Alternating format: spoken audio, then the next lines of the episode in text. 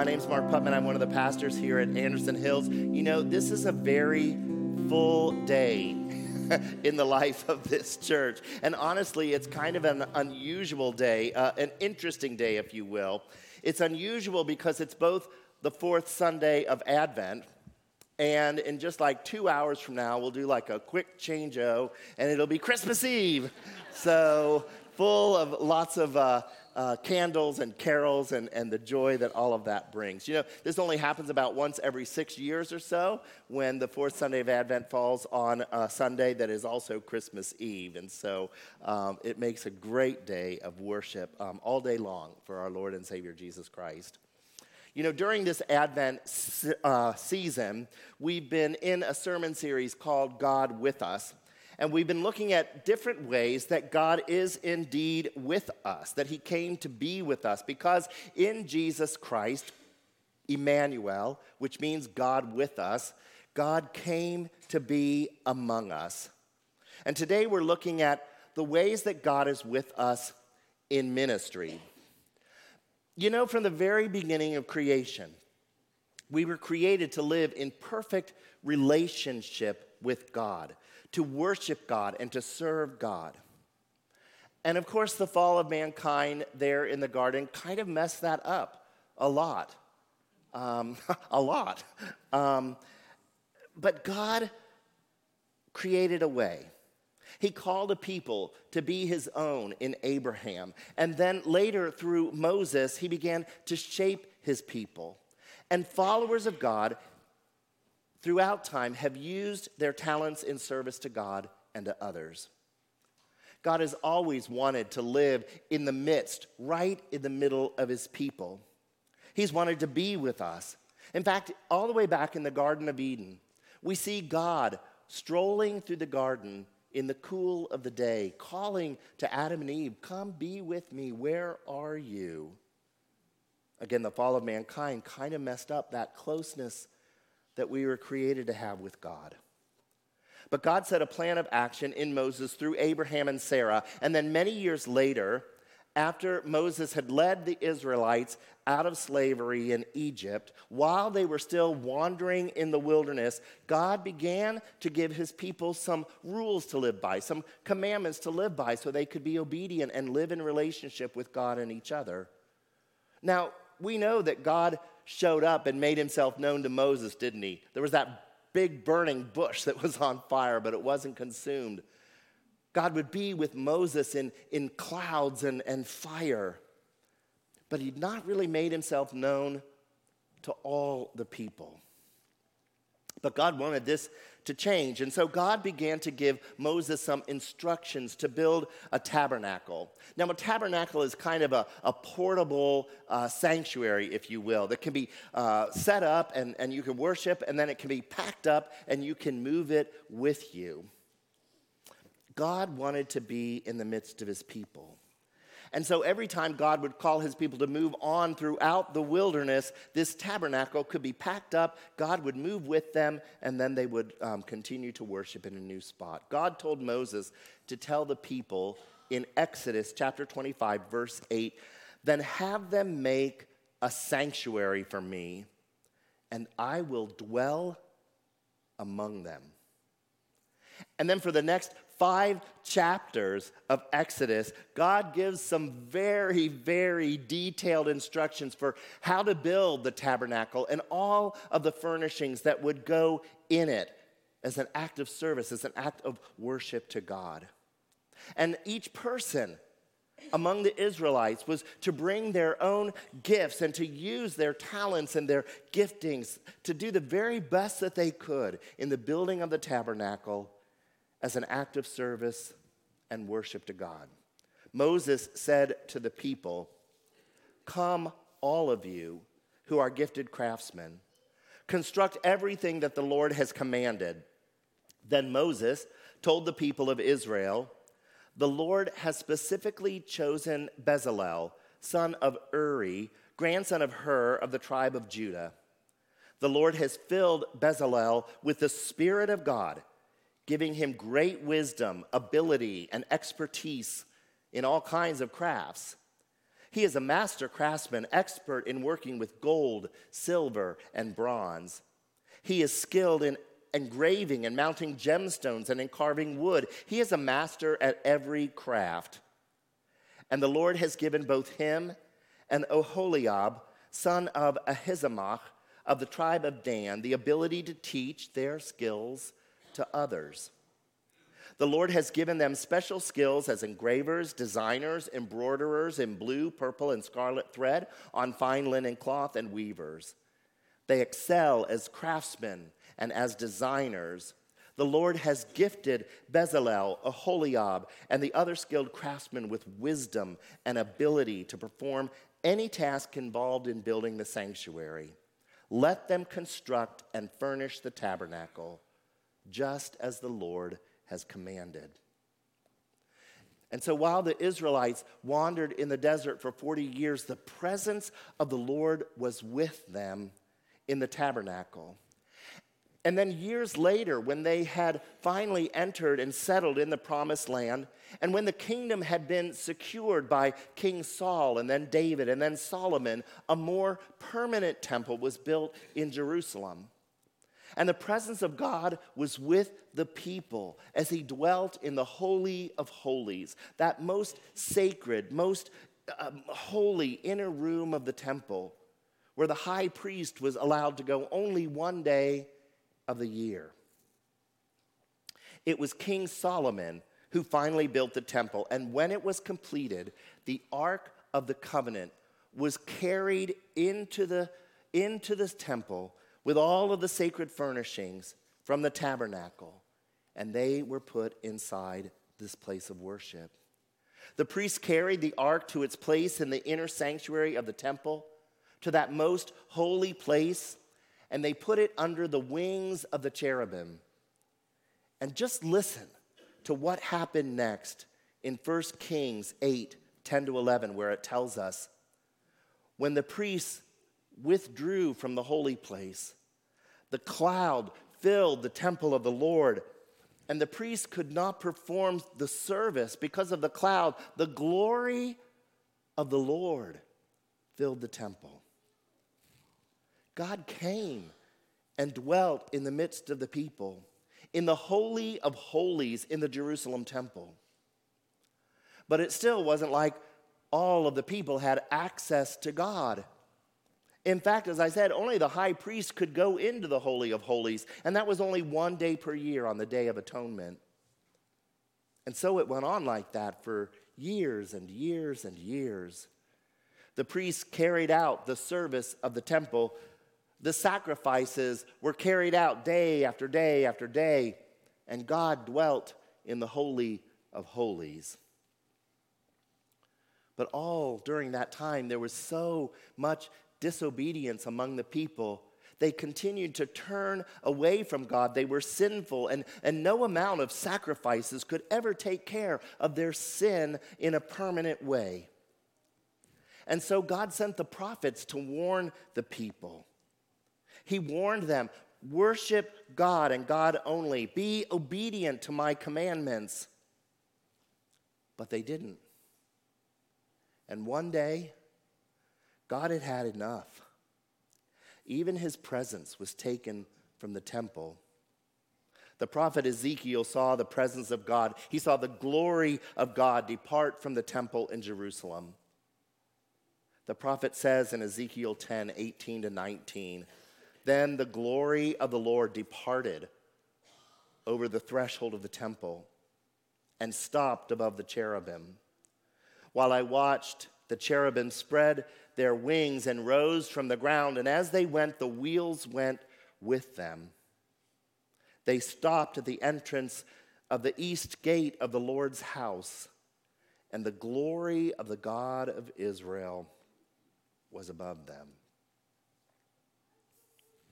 God's holiness required that he leave the temple his people had defiled the temple so much with their sinful ways. They were practicing idolatry right there in the house of the Lord. They were bowing down to false gods, even in the temple. And so the glory of God, the, the presence of God, left the temple. That is what God had to do because God could not dwell in the midst of sin. But that doesn't mean that it was God's desire to leave.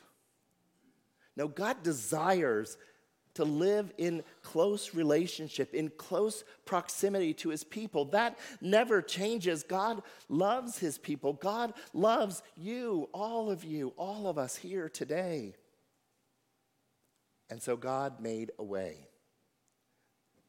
Two Sundays ago, you remember we talked about how God wants to settle down right inside of us. That God doesn't want to just visit us briefly now and again. He doesn't want to just occasionally show up and be with us for a minute or two. He wants to move in, He wants to stay, He wants to make His home in our hearts. You see, God wants us to be the temple, God wants to live inside of us. So, yes, the prophets of the Old Testament warned the people about being disobedient to God. And yes, they warned the people about God abandoning the temple and destroying the people and the land. But the prophets also spoke of the coming of the Messiah. They spoke of the day when a whole new way of relating to God would be possible because of the coming of Jesus, the Messiah. You see, the Messiah would make it possible to restore the relationship between God and the people that had been broken so long ago in the garden. Because you see, there is nothing that is irreparable with God. No, God is a God who is making all things new. The prophet Isaiah wrote some of the most beautiful and poetic verses about the coming of Messiah. We heard some of them as Bob and Beth shared them with us in the Advent reading this morning. God's desire wasn't just to restore Israel, it wasn't just to live in close proximity with Israel, but God wanted to gather all the people of the world to himself in the coming of the Messiah.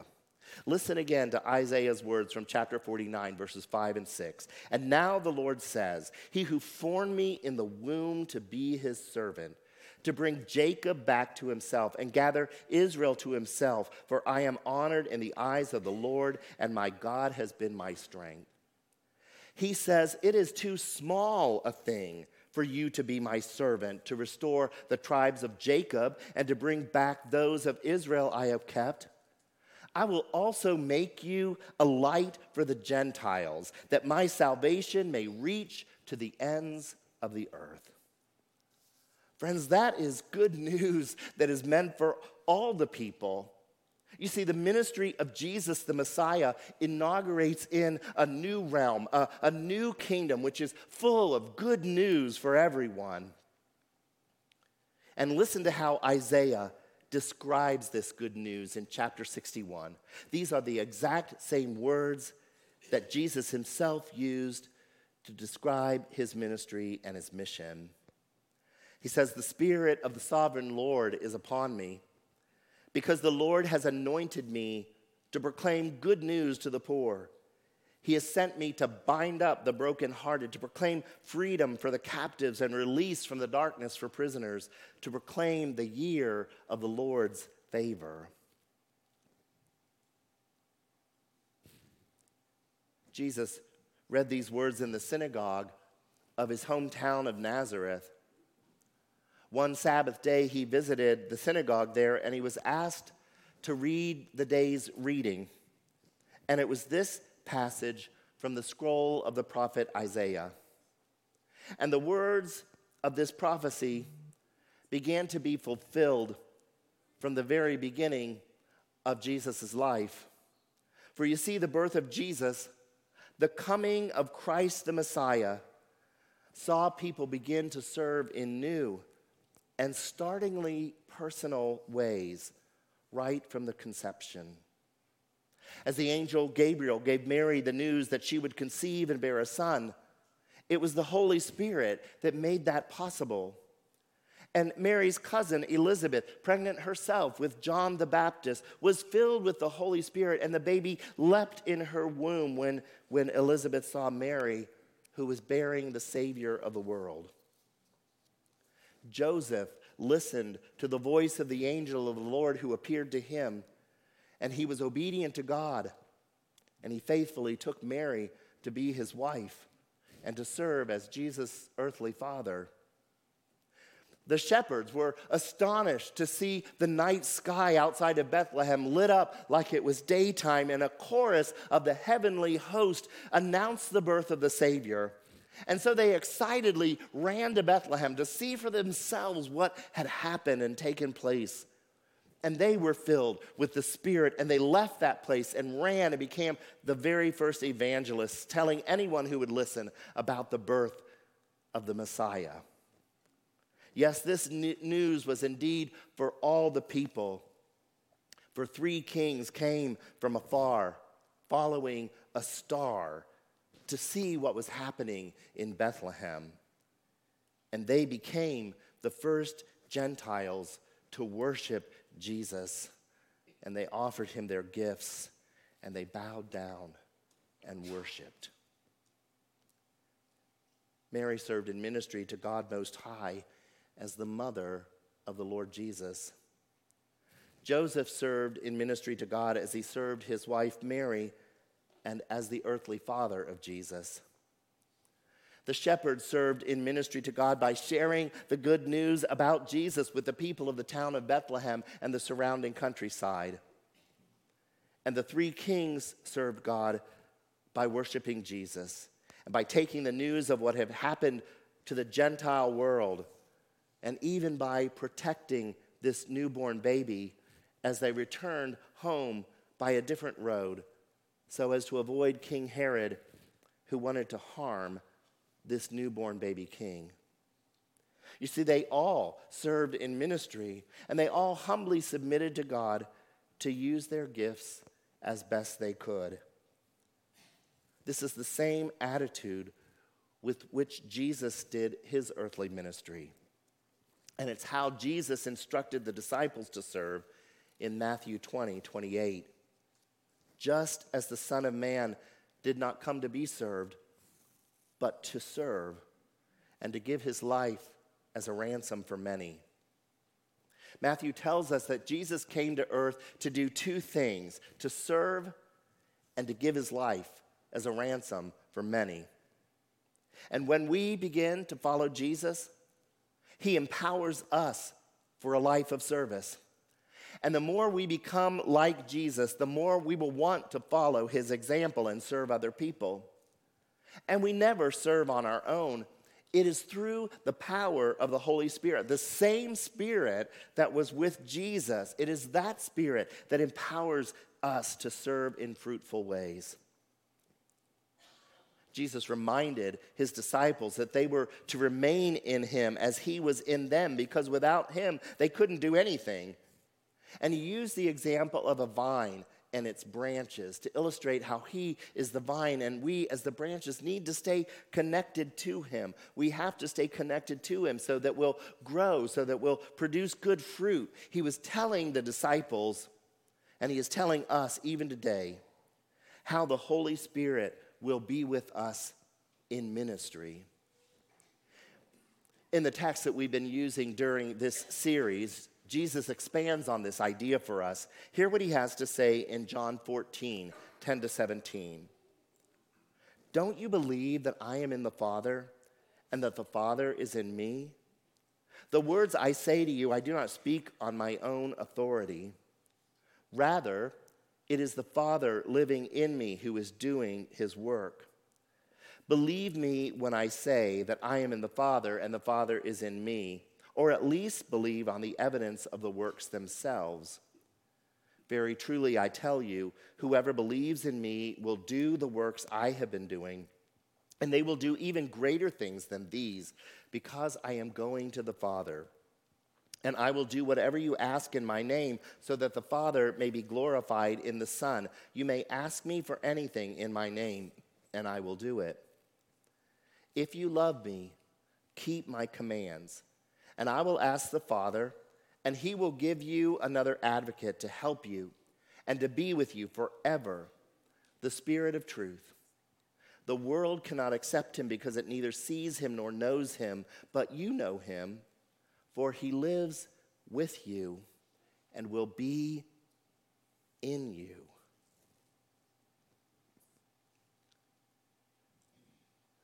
What an amazing promise Jesus gives us. Jesus promises to send someone who will be there for us, who will be with us, the advocate to help us, to be with us forever, and not even just to be with us, but to live in us. The advocate, the Holy Spirit, like Jesus, is truly God. And the advocate is with us forever, unlike God's presence, which seemed to come and go at times from the temple in Jerusalem. And unlike Jesus, whose physical presence was with us for 33 years while he walked on this earth, the Holy Spirit is our constant companion, God with us right now. Thank God. Amen. You see, the Holy Spirit helps us. He helps us live holy and godly lives. The Holy Spirit teaches us the things of God. The Holy Spirit reminds us of everything that Jesus ever said. The Holy Spirit empowers us for service in the kingdom of God. And the Holy Spirit gives gifts to every believer to use in the service of God and of others. The Apostle Paul writes about it. He tells us about the gifts of the Holy Spirit that he gives to Christians in 1 Corinthians chapter 12, beginning in verse 4. He says there are different kinds of gifts, but the same Spirit distributes them. There are different kinds of service, but the same Lord. There are different kinds of working, but in all of them and in everything, it is the same God at work. Now, to each one, the manifestation of the Spirit is given for the common good. To one, there is given the Spirit a message of wisdom, to another, a message of knowledge by means of the same Spirit to another faith by the same Spirit, to another gifts of healing by that one Spirit, to another miraculous powers, to another prophecy, to another distinguishing between spirits, to another speaking in different kinds of tongues, and to still another the interpretation of tongues. All these are the work of one and the same Spirit, and He distributes them to each one just as He determines. Now, in verse 1, Paul tells us the reason that he wanted to write about the spiritual gifts, and that's because he did not want us to be uninformed about them. He wanted us to know about them. So, you see, it's important that we know what they are. It's important that we know what our spiritual gifts are. And it's even more important that we know why our gifts have been given to us and what we are to do with those gifts. I think the best way to sum it up is to say the Holy Spirit gives spiritual gifts to every Christian for the common good. Do you hear that? The Holy Spirit gives spiritual gifts to every Christian for the common good. Now we know that every good and perfect gift comes from the Father above, and that includes the spiritual gifts gifts which the Holy Spirit picks out uniquely for each and every one of us and lovingly bestows on each and every one of us when we become believers in God's one and only Son, Jesus Christ. Every single Christian has at least one of these gifts, but more likely several of the spiritual gifts. But no one Christian has all of them. And that's why we need each other. That's why we're meant to work together, because it takes all of the gifts, all of us working together to be whole, to be full, for the body to be complete. I think that this Christmas, the greatest gift that we can give to Jesus is allow him to use us as the means through which he reveals himself to the world.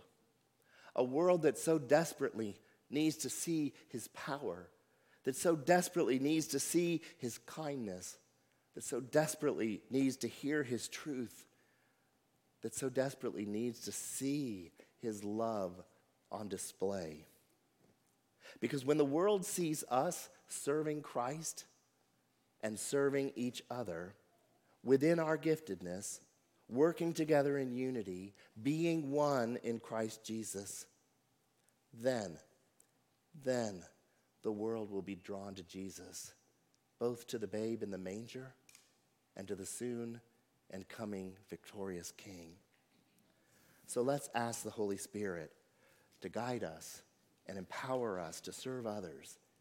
In Jesus' name, would you pray with me?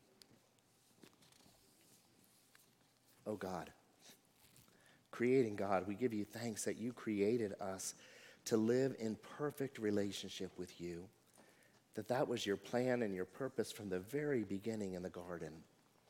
And we thank you that that's never stopped being your greatest desire. Never, ever, and it never will. Lord Jesus, we thank you that you left your throne in heaven and put on flesh and became one of us. That you walked among us and taught us how we need to be connected to you, how we need to stay in you, how we need to serve like you served, to announce good news to the poor, and to help those who are broken, and to restore this world into the image of the kingdom of our God. And Holy Spirit, how could we ever express enough how grateful we are to you that you come to live inside each and every one of us when we place our faith and trust in Jesus as our Lord. Thank you for making your home in our hearts and in our lives. Thank you for instructing us and reminding us and teaching us of everything we need to know. Thank you for giving so generously your spiritual gifts upon each one of us. And thank you that together we are so much more than we could ever be on our own. That these gifts are not for us to use for our sake, but they are used to be used for your sake and for the sake of the common good of the world. So, Jesus, we offer the only thing we have to offer you, and that's our very lives, our very hearts, our yes to you. Come and make your home in us come and use us to build your kingdom on earth and show others your power, your glory, your kindness, your love. We pray in Jesus' name. Amen.